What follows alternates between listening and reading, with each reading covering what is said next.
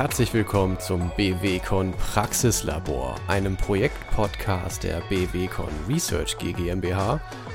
Und ich bin Sven Golob. Wenn Sie sich schon mal überlegt haben, mit anderen Unternehmen gemeinsam Produkte oder Dienstleistungen zu entwickeln und auf den Markt zu bringen, dann waren Sie schon mal in Kontakt mit dem Konzept eines Wertschöpfungsnetzwerkes. Solche Wertschöpfungsnetzwerke sind in unserer Zeit der zunehmenden Digitalisierung und Vernetzung eine völlig neue Art der Arbeitsteilung.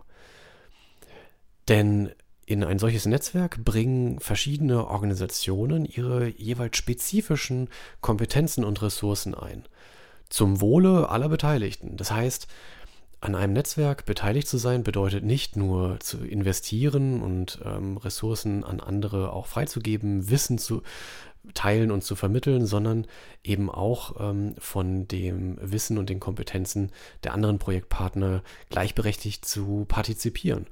Und das bringt natürlich extreme ähm, Wertschöpfungs- und äh, Synergievorteile, wenn es darum geht, neuartige, innovative Produkte und Dienstleistungen zu erstellen.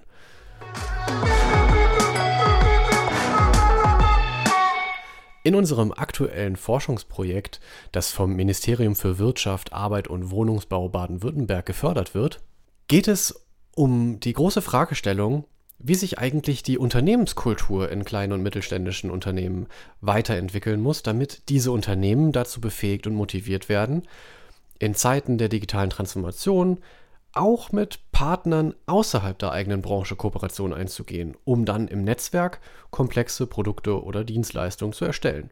Das heißt, wir betrachten diese Wertschöpfungsnetzwerke nicht nur unter dem Gesichtspunkt, was leisten sie an Produkten und Dienstleistungen, also was ist sozusagen das, das anfassbare Ergebnis, sondern wir wollen vor allen Dingen untersuchen, wie ist sozusagen die, ähm, das Betriebssystem, das dem Ganzen zugrunde liegt. Und zwar in den Organisationen, die an dem Wertschöpfungsnetzwerk teilnehmen, also die einzelnen Kooperationspartner, aber auch in dem Projektteam selber. Wir sind der festen Überzeugung, dass Unternehmenskultur oder Organisationskultur einen ganz essentiellen Beitrag dazu leistet, inwiefern sich solche Netzwerke überhaupt erst finden und ob sie dann auch gelingend zusammenarbeiten können. Das heißt, wir fragen uns auch, welche Maßnahmen man eigentlich treffen kann, um in Bezug auf die Unternehmenskultur ähm, das äh, Maximum an Netzwerk- und Kooperationskompetenzen äh, zu entwickeln. Sodass also in, einem, in einer Umwelt, in der Disruption, also sozusagen das von hinten rechts überholt werden am Markt durch Entwicklungen, Trends, aber auch Mitbewerber, die man vorher überhaupt nicht auf dem Schirm hatte, dass man diese Gefahr ähm, ein Stück weit auffängt. Ganz bannen lässt sie sich sicherlich nie, aber es geht natürlich darum, in einem Wertschöpfungsnetzwerk eben genau von diesen unterschiedlichen Kompetenzen und Fähigkeiten, äh, Kontakten et cetera von anderen Unternehmen mit zu profitieren und dadurch in viele verschiedene Richtungen gleichzeitig gucken zu können. Eine weitere Frage, die wir uns stellen, ist, wenn also die Unternehmenskultur so eine wichtige Rolle spielt, wie wir es meinen, dann könnte man sich auch fragen, braucht es eigentlich unterschiedliche, sich ergänzende Kulturen, um wirklich zu einer guten, konstruktiven Zusammenarbeit zu kommen? Oder braucht es eher Kulturen, die sich sehr ähnlich sind, also gleich und gleich gesellt sich gerne. Was sind sozusagen die wirklich förderlichen Voraussetzungen in Bezug auf die Kultur, damit ein Wertschöpfungsnetzwerk entsteht und konstruktiv zusammenarbeitet? Aber auch andersrum betrachtet, was sind sozusagen die Auswirkungen von einer solchen Zusammenarbeit in einem Wertschöpfungsnetzwerk auf die jeweilige Unternehmenskultur bei den Partnerorganisationen? Das heißt, wenn ich Zusammenarbeit in einem Wertschöpfungsnetzwerk erlebe, in, einem, in einer neuen Form der Zusammenarbeit ähm, mit anderen äh, Menschen aus unterschiedlichen Branchen mit unterschiedlichen Vorerfahrungen, vielleicht auch Sichtweisen, Denkstrukturen, wenn ich damit konfrontiert werde und ein anderes Zusammenarbeiten erlebe, wie transportiere ich das denn eigentlich zurück in meine Herkunftsorganisation? Welche Auswirkungen hat das vielleicht auch auf mein Erleben von Organisationskultur? Also wir schauen nicht nur auf die große Ebene der Zusammenarbeit, sondern auch auf die des individuellen Erlebens. Und wenn wir das so betrachten und die Zusammenarbeit begleiten, denn das ist auch eine wichtige ähm, Rolle in diesem Projekt, die die unterschiedlichen Partner, die das Projekt begleiten, innehaben.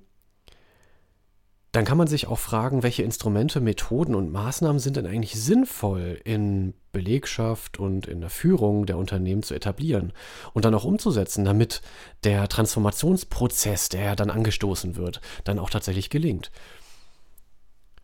Wir fragen uns auch, welche organisatorischen, organisationellen und Qualifikationsvoraussetzungen braucht es eigentlich, damit diese interaktive Netzwerkarbeit effektiv und effizient geleistet werden kann?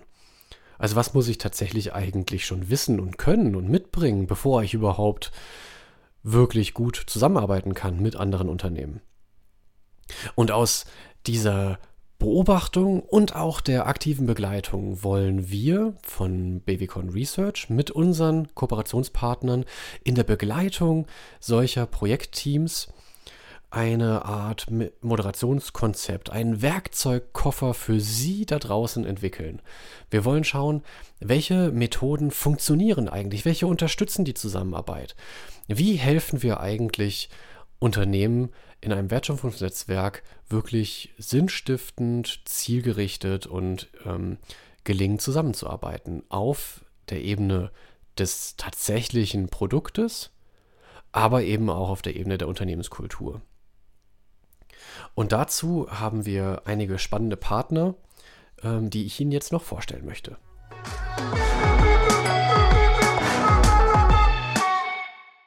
Wer arbeitet also in unserem Projekt mit? Zunächst einmal sind das wir, die BWCon Research GmbH. Wir sind Teil von Baden-Württemberg Connected, der führenden Wirtschaftsinitiative zur Förderung des Innovations- und Hightech-Standortes Baden-Württemberg. Wir verbinden in unserem Netzwerk ca. siebenhundert Unternehmungen und Forschungseinrichtungen mit insgesamt mehr als sechstausend Experten. Wir haben auch verschiedene Standorte. In Stuttgart ist unser Hauptsitz, aber auch in Freiburg, Villingen-Schwenningen, Horb am Neckar, Ravensburg, Mannheim und Ehingen sind wir vertreten und haben sozusagen dort unsere, unsere Sensoren direkt an der baden-württembergischen Wirtschaft. Wir beschäftigen uns schwerpunktmäßig mit den Themen Netzwerk, Innovation und Business und verstehen uns seit über zwanzig Jahren als eine Plattform für den Transfer von Erfahrungen, Wissen und Ideen in Baden-Württemberg, also zwischen Unternehmen und aber auch aus der Wissenschaft in Unternehmen hinein. Der Mehrwert unserer Arbeit für unsere Mitglieder liegt tatsächlich darin, dass wir die Möglichkeiten, die durch eine Zusammenarbeit in diesem Netzwerk und die Vernetzung selber dann entstehen, verfügbar machen.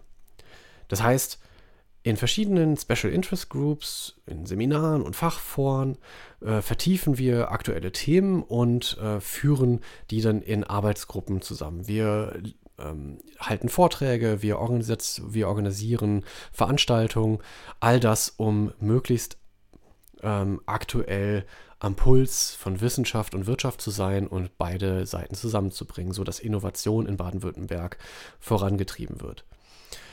Die BWCon Research GmbH wiederum ist ähm, der gemeinnützige Forschungsarm vom BWCon-Netzwerk und gemeinsam mit unseren Partnern setzen wir anwendungsorientierte Forschungsprojekte um, so wie eben genau dieses Projekt zu Wertschöpfungsnetzwerken. Der nächste Projektpartner ist das Ferdinand-Steinbeis-Institut.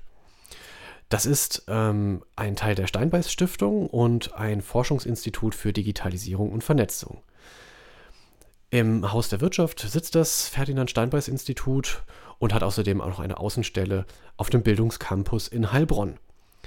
Ähm, das Ferdinand-Steinbeis-Institut erforscht Veränderungen wirtschaftlicher und gesellschaftlicher Strukturen, die durch die zunehmende Digitalisierung entstehen. Und die Projekte des äh, Ferdinand-Steinbeis-Instituts sind immer transferorientiert. Also das heißt, äh, das Wissen, das dort generiert wird, wird möglichst ähm, praxisnah aufbereitet und für Sie verfügbar gemacht als Unternehmerinnen und Unternehmer.